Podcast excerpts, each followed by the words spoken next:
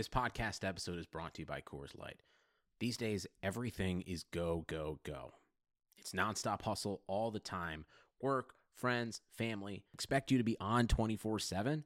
Well, sometimes you just need to reach for a Coors Light because it's made to chill. Coors Light is cold lagered, cold filtered, and cold packaged.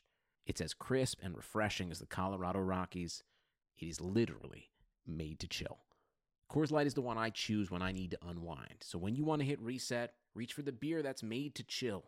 Get Coors Light in the new look delivered straight to your door with Drizzly or Instacart. Celebrate responsibly. Coors Brewing Company, Golden, Colorado. Are you still there?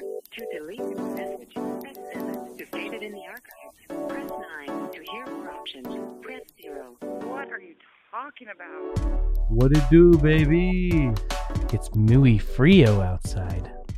Battle for LA podcast. Battle for LA podcast, part of the Clutch Points Network, is back.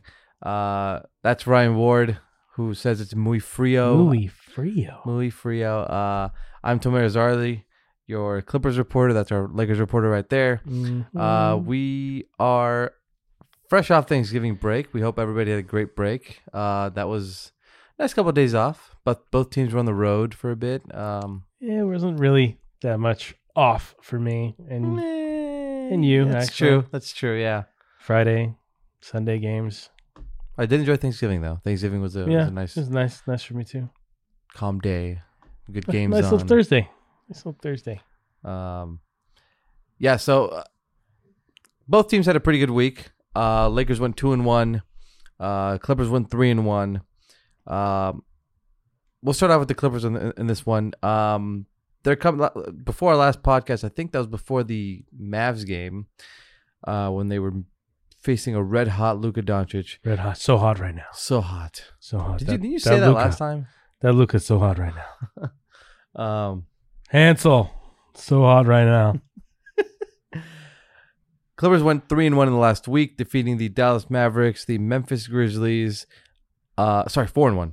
Grizzlies, Mavs, Wizards, and Portland Trailblazers. Their only loss, a post-Thanksgiving shellacking at the hands of the San Antonio Spurs. That was... Oh, they're good. The Spurs?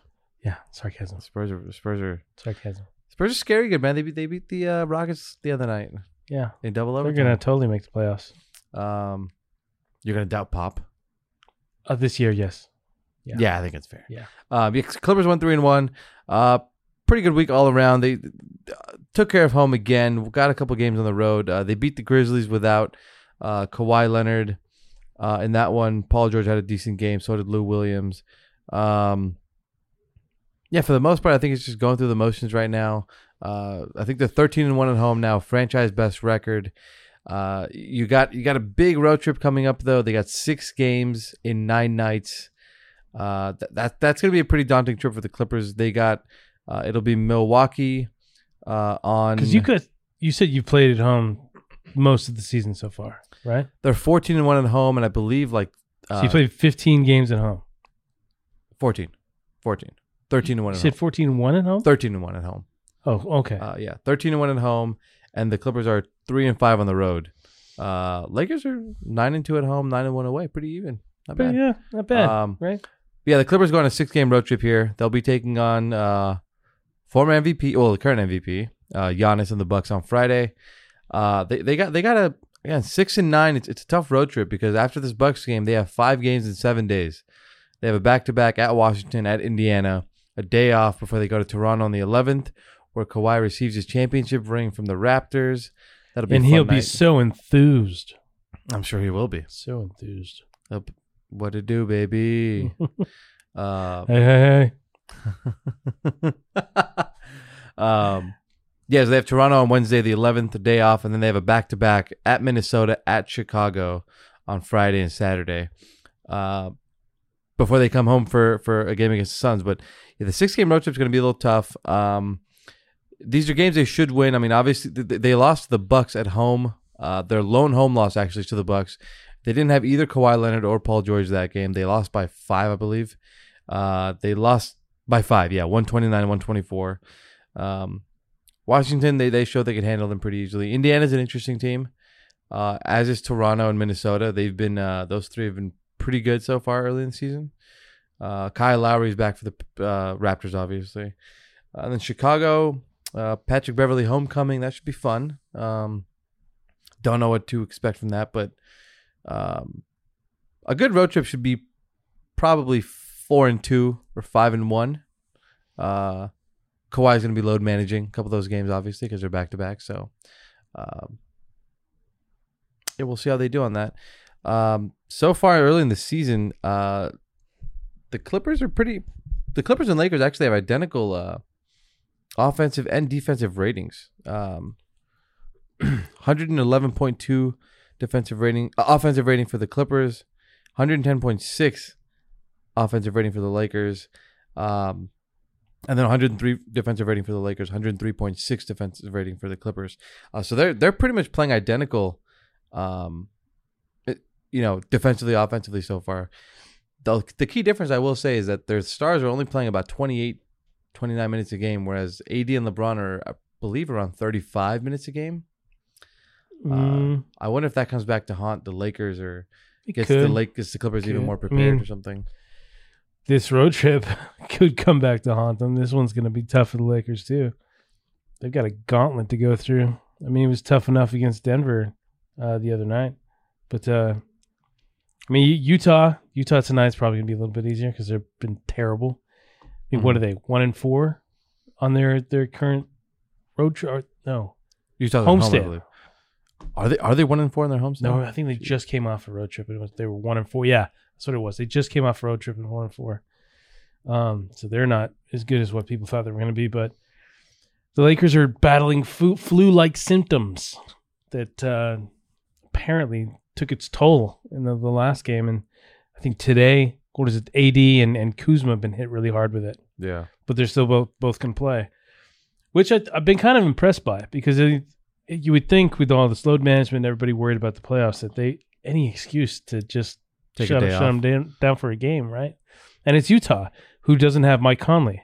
I can't remember what's up with Conley, but he's missing this game for, I think he's a hamstring? Yeah, I think it's a hamstring tightness, yeah. Yeah, so it'd be interesting to see how they handle it, though. So they're back at Staples on Sunday. Who do they play on Sunday?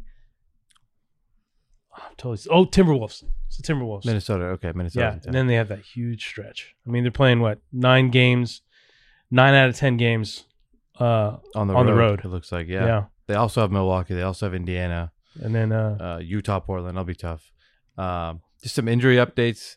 Landry Shamet is expected to go on this road trip with the Clippers, so he could be back. He told Doc Rivers he expected to be back sometime on this trip. Rodney McGruder, who has been out with a hamstring, pulled his hamstring. He says he'll play Friday. I doubt he will. I think he'll be back.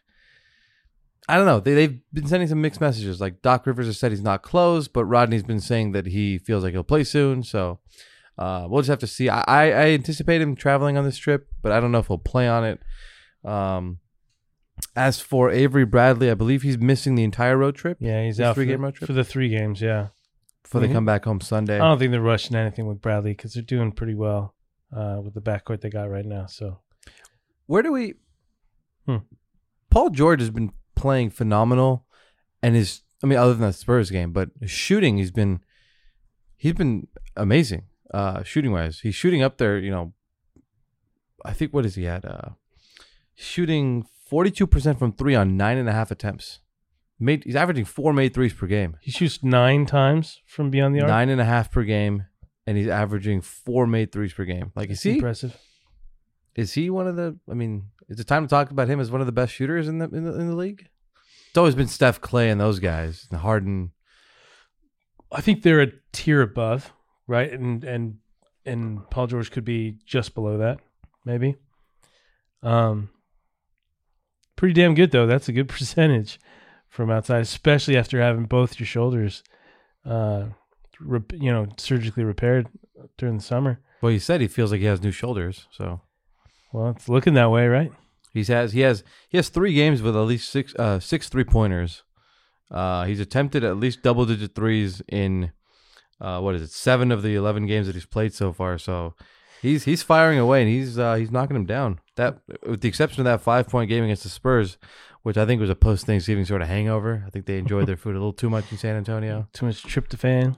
Yeah, PG's been amazing. Don't know if it's enough for MVP consideration for him or Kawhi. They've been solid, though. I think what might hurt both of those two and LeBron and AD is the fact that they have each other.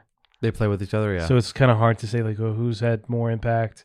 Because, like, AD and LeBron's numbers are, like, close to identical in a few categories, with the exception being, like, LeBron assists, right? And then maybe AD, or AD blocks, obviously. I think he has, like, 3 per game and he's leading the league or close to it. Right. So it's still going to be Giannis. It's going to be Giannis. It's going to be Luka, maybe, because Luka's just playing out of his mind. Yeah, Luka's been insane. The Clippers actually did a tremendous job on him the other night when they played. They held Luka to 4 of 14 shooting from the field, 0 of 8 from 3, only 22 points. For a guy who's averaging like 28, I think it was 30, 10, and 10 actually. I think you'll take 22, 8, and 6 at home in Dallas. I think you'll take that. Crazy that that's an off game for him, and that's like an amazing game for a lot of players in the NBA. Yeah, I mean, stat-wise, yeah, he shot 14 of 16 from the line, but the Clippers did a good job taking him out of the game. Which is like him against the Lakers the other night. I mean, he didn't have a great first half, and then he just turned it on in the second half, and they couldn't stop him. Well, the Lakers were playing him a certain way. Like, I think they were doubling him near half court, trapping him off the pick and roll. The thing with him is he finds all the open shooters, right? Yeah. So he draws y'all in, and then he just kicks. And all those guys were hitting that night. And the Lakers couldn't do anything. Couldn't do anything in the second half. I mean, in a way, he's a lot like LeBron that way, right? Like, draws all the defenders. But I think he can shoot better than LeBron. He's got a better shot than LeBron. Did you see his line against the Pelicans the other night? No, was that 33 points, 18 rebounds. 5 assists in 3 quarters. Jeez. He did it in 28 minutes. Yeah, that was nuts. He's just insane. It always trips me out watching him is he seems like he's going at his own speed. Mm. It's not very fast. It's deceptively quick, right? Like he uses a lot of footwork and dribbling to get his spacing. But he always gets his numbers. Well, almost always. I mean, he didn't against the Clippers, but it's every night you see like he's got a triple-double, he's near a triple-double. Didn't he blow up for 40 points or 41 points the other night? Yeah, he had a really solid game. I forgot what it was, but Luka's just been insane. He's been the MVP. He's definitely my favorite player to watch right now. I would agree with you on that, yeah. Yeah. He's been phenomenal. And I'm spoiled. I get to watch AD and LeBron every night, but I still think Luka's he's just fun to watch. Because he just does things that you don't think he can do, right? He reminds me a lot of Larry Bird. Like Larry Bird just did a lot of things that people didn't think he could do. He was underestimated all the time. Right. And he'd just kill you. It's the same thing, Luka Doncic. I remember the Clippers were in talks. I don't know how far they went, but in talks to try and get the 5th pick or 3rd pick from the Hawks. Who would they have traded? I have no idea. But they had 2 draft picks of their own in the lottery, 12 and 13. Was this this is the Shea and okay. Yeah, so they would have had to trade a bunch probably to come to number 3. God, but if they could have gotten Luka, I mean, I think that guy would play well anywhere. Like he's one of those kind of guys. Yeah, he just makes every team better. It's like he doesn't need a certain situation. He's just insane. Guy's only going to get better. Speaking of just guys who have been impressive right now in terms of role players on the Lakers and Clippers. Like I'll put these two for you. Has Dwight Howard been more impressive, or has Alex Caruso sort of, the thing? Alex Caruso's numbers don't stand out. They don't. But when he's on the floor, you feel it. You can see it. I mean, he's a lot better defender than I think people give him credit for. He's an energy guy. He's a guy, I mean, every time he gets on the floor at Staples Center, the place goes nuts. Like he's just one of those bench guys that everyone loves. He plays his heart out. He leaves everything out there. He'll hit the, I mean, he hit two big threes against Dallas that started to spark the team, and I thought they were going to come back after that. I think AD had a huge block after that, and it just seemed like the momentum had shifted just because he got out on the floor and he was playing well. But he does it every night, and then these dunks, he just comes out of nowhere. When he had that putback dunk, was it against Denver? One against Denver, yes. Yeah. Yeah, that was insane. He just came out of nowhere. No one saw him coming. He's just a great player. I'm glad that the Lakers signed him, because one team would have signed him. There would have been a team out there that signed him. That guy's, he's a hustler. But when it comes in comparison to Dwight, they do different things. Dwight's impact is probably more right now because he takes a lot of pressure off of AD. He takes a lot of pressure off of still doesn't like playing the five. Yeah. I think you could see why though. This season, why AD doesn't like playing the five as much. He hits the floor so much, right? He gets banged around. I don't think he likes all that contact, and he can do so much more on the floor than rather just be that guy in the paint. But when he is in the paint, he is a monster defensively. I mean, he made Jokic look stupid a lot last night. I mean, he's just watching Jokic and just waiting to block him. He had one nasty block on Jokic. Yeah, Jokic does not look good, so I believe that. But maybe Jokic isn't the best thing to say. Like, yeah, no, at least not right now. He played great defense against Jokic. But he's on another level. But Dwight has really bounced back in LA. He's done everything. He's done everything he's asked to do. He's a rebounder. He gets those lobs and those putback knocks all the time. He's been great. So I'd probably go Dwight there, but Caruso's not far behind. What about Lou Williams and Montrezl Harrell? Would you say who would you say has had a bigger impact between those two players so far? That's tough. They've both been really good. I'd say Montrezl Harrell has probably been more impactful. I mean, you know what Lou's going to give you, but Montrezl Harrell's just been better, just been getting better every single game. What is he averaging now? 19 points, 8 rebounds off the bench, and 2 assists. Would you say that's because... On 60% shooting. Is it because Lou kind of brings just more of what PG and Kawhi already bring? Just offense? Just scoring? Well, Lou certainly doesn't bring defense. Oh, yeah. But, yeah, that's exactly what Lou's doing. He's a guy who attracts so much attention points. And a guy who can give you 25, 30 on any given night. Yeah. But inside, it's always good to have not necessarily a post guy, but a paint presence, a guy who can get you buckets inside the paint. And Trez has really been that for the Clippers so far. I mean, again, he's taking fourth most shot at 13 per game, but he's shooting 60% from the field. And they're not all dunks and layups. He's got some hook shots. He's got some floaters. He's got some mid-range shots here and there. So he's really doing it all for the Clippers, and he's doing it in about 29 minutes per game. Lou, on the other hand, I mean, look, he's averaging 21 and 6 assists. He's actually averaging career high in assists this year. I don't know. It's just he could win his 4th Sixth Man of the Year award. Yeah, I remember you said that in the last pod that he's up there.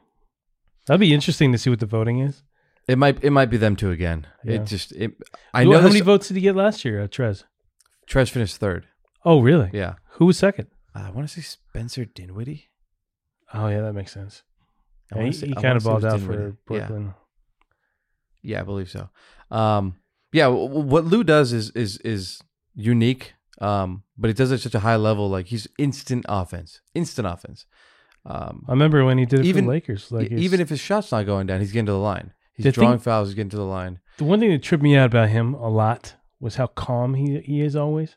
Yeah, it's almost like he's the same all the time. Kind of like Kawhi's kind of calmness, right? Not as kind of emotionless, but he's got that just sort of like a next play like mentality. Well, just like it doesn't matter. It's like he knows how good he is. He knows what he can do, and he knows what he does really well. And there's nothing that distracts him from that. I think I'd agree with machine. That. Yeah. The only thing and this is why I would give Trez the edge right now is that. I love Lou Will, but he is a liability defensively. He's a liability defensively, and you can't rely on him to get – teams attack him, and that's a problem. And they should. Yeah, no, I mean, take advantage of it, yeah.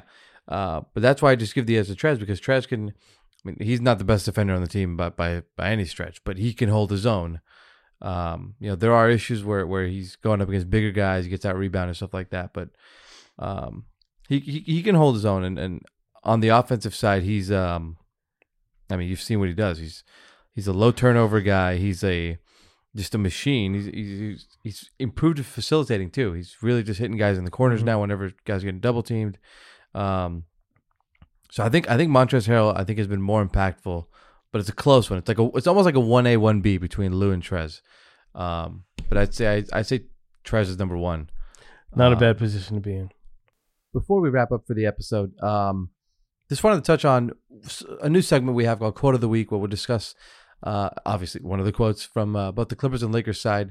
We'll just start with the Lakers real quick. AD, he sounds like he's getting some Defensive Player of the Year praise on the Lakers side. Yeah, a lot of the guys are rooting for him and backing him. Like Frank Vogel says he thinks he's pretty sure that the AD's the Defensive Player of the Year right now. Pretty sure. Yeah. Well, I think he's got a hell of a case so far. No, I agree with him. Yeah. And then Rondo pretty much said the same thing.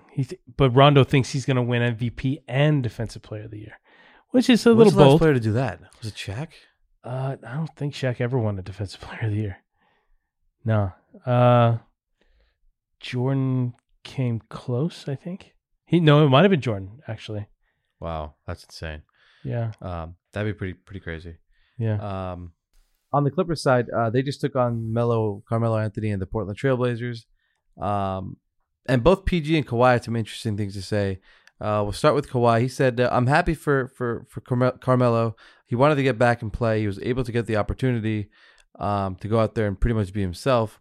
Then he showed a bit of emotion and a surprising quote when he said, I don't think he was treated the right way, how they sort of left him out there, him being a Hall of Famer. Kawhi said that. They kind of left him out there to dry, which I thought was interesting. It happens when you're kind of a limited skill set. I mean, he's just a scorer. Well, I just think it's interesting how Kawhi felt that way when he's not the most outspoken guy. Yeah, that's true. There's been a lot of criticism. Like, I could see PG saying that, but I can't really see Kawhi saying much of anything that's controversial. So that was interesting. And then PG, on the other hand, was... along the same line, he said, it's great to see him back. He just hates how the narrative around Melo's, always looking at his plus-minus when he plays poorly, and then when he plays well, it's about, this is what he's doing with Melo back. He said, Melo's been a great player. He's going to be a great player. He's playing terrific from start to finish. And shout out to Portland for opening that door for him. I don't know. I think Melo's been impressive in his start so far. I think he's averaging around 15 points a game. And I'm happy for him. I am truly happy for him. I'm glad that he's able to turn things around and people stop talking shit about him, really. But this is what happens when players get older and they put up numbers like him and don't win, right? And become kind of a problem for teams where they want to just ship you off. Mm-hmm. And it did not help, the OKC and Houston. Well, Houston just made him out to be a scapegoat. Houston was uncalled for. I think they just made him out to be a scapegoat after...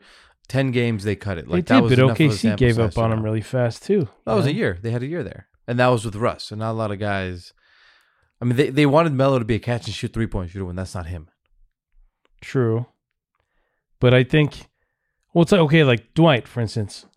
Dwight's arguably a Hall of Famer, right, for what he's done. He is a Hall of Famer, yeah. Right? He had to adjust. He had to come off the bench. He has to be played limited minutes. He gets occasional boards. He scores maybe 10 points a night if he's lucky, right? He had to adjust to play on a good team. I think if you look at the range of adjustments Melo had to make compared to Dwight, Melo had to make a lot more. How so? Well, Melo had to change his game. He can't be isolated at the mid post the whole time now. He's got to be move the ball. But more. He's a basketball player. I mean, you can't tell me at some point in his career no matter where it was, that he played it differently. Right? But now there's when there's shots that you would usually take, like, oh, here, let's get the ball to Melo, work. Now it's not, hey, Melo, work. It's Melo, try to get other guys involved, try to pass out. Don't always look to score. And for a guy who's been a scorer, that's different. Well, then, whereas Dwight, I just think for Dwight, it's just a matter of but the ball doesn't go through Dwight. Dwight's used to the ball going through him, right, in the post, posting up. Now he's just basically a reactionary player, right? He goes in, back dunk, stuff like that. Yeah. He just reacts to whatever's going on the floor. They're not going to run plays for him. You know, the best thing he can do is roll to the basket, right? Hope to get a rebound or a bucket. That's it. Or the occasional blocked shot, which he's been doing well as well.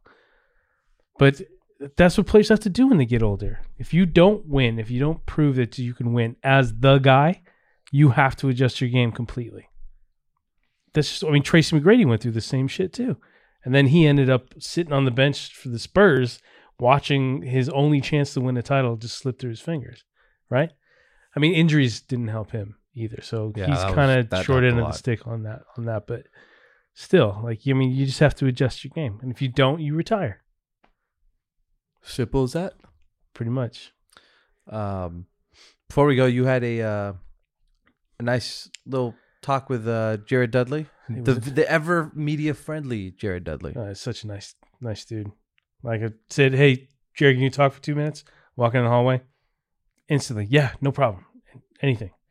And I asked him about social media because he's been in the league for 13 years and how it's different from when he came in the league to now.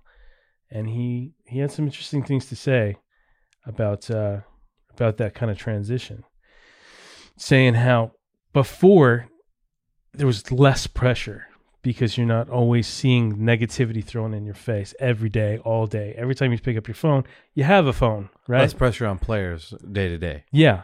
And he says when it comes to social media, you have to be careful with what you read and what you write because there's always someone that thinks they're an expert because of that. He says, I think it's harder to stay mentally prepared and focused on the task at hand. And I think he's got a point because there's so many more opinions thrown in your face. I mean, there's us sitting here with a microphone, right? We got cell phones we're tweeting on. You know, there's social media that's just non-stop barrage, like in your face. Honestly, that probably played a big part in Melo's absence. Melo's year-long absence, the perception, the opinions, the negativity on social media about him. I would say a lot of people now, even professional people like in the NBA, are super impressionable, right? So they see narratives that go on online and they is this true? Is this not true? Like, I mean, what do we do? And then sometimes it can sway fan bases to think one way or another. Dwight's another case there, right? Dwight was one of the most hated men in LA ever since he left, right? You get booed, clearly affected him. Right, and now within 2 weeks of playing in purple and gold again, he's like a fan favorite. It just turned that quickly. And that's, I'd say, partly because social media in both ways, positive and negative, right? I mean, Dudley also referenced LeBron's Zero Dark 23, right? Yeah. He said when LeBron leaves social media social media for the whole playoffs to concentrate. And he said there's no coincidence that mental health or bad, you know, in a bad way is up these days because of this constant bombardment. Mm-hmm. So, I mean, it makes a lot of sense. I mean, players before it was picking up a newspaper that would mess with your head. Right? Like somebody writing this way or that way about you. But now you have it in the palm of your hand. Yeah. The ability to see it. And it's not just a newspaper. It's every fan has a voice. Every fan can throw it your way. And it can affect you one way or the other. Most of the time it's negative. That's a good point by Dudley right there. Yeah. I wanted to ask Vince Carter about the same thing, considering he's been an even longer time in the NBA. The thing I would say with that is that Dudley uses social media, though, and uses it for a lot of positive. I don't think Vince uses social media at all. It probably played a factor in some things, but I don't think he uses it at all. If he doesn't use it, then he's probably got an even stronger point about it. Yeah, that's true. That's possible. You know what I mean? Super old school. Like staying away from it completely because he just doesn't want that distraction. I think a lot of players think they have to have it now to be more connected. You know, maybe it helps, you know, build their individual brand. It helps brands and images and stuff like that. It does. Yeah. So. Interesting. Yeah. Thought that was really interesting. All right. So what you're saying is I got to get something like this by next week. So. Yeah, pretty much. Yeah. Yeah. Pressure's on you now. I'm going to get social media going and aim it directly at you. I'm not going to read anything you say about me on that. I'm not going to let it fuel the hate. That wraps it up for our episode this week. As always, you can find us on Twitter and Instagram. You can find Ryan at Ryan Ward LA on Twitter and Instagram. You can find me at Tomer Zarley on Twitter and Instagram. That's at TOMERAZARLY. As always, if you have any comments, questions, concerns about the podcast, shoot it over to us on Twitter and Instagram, wherever you guys want. Subscribe to the pod. Give us a listen. Show it to some of your friends if you like it. If you have anything you guys want us to talk about, definitely hit us up. We'll be open to looking into that as well. Bombard us on social media. We'll change everything. Ryan loves being bombarded. Oh yeah. Totally. Yeah, bring it on.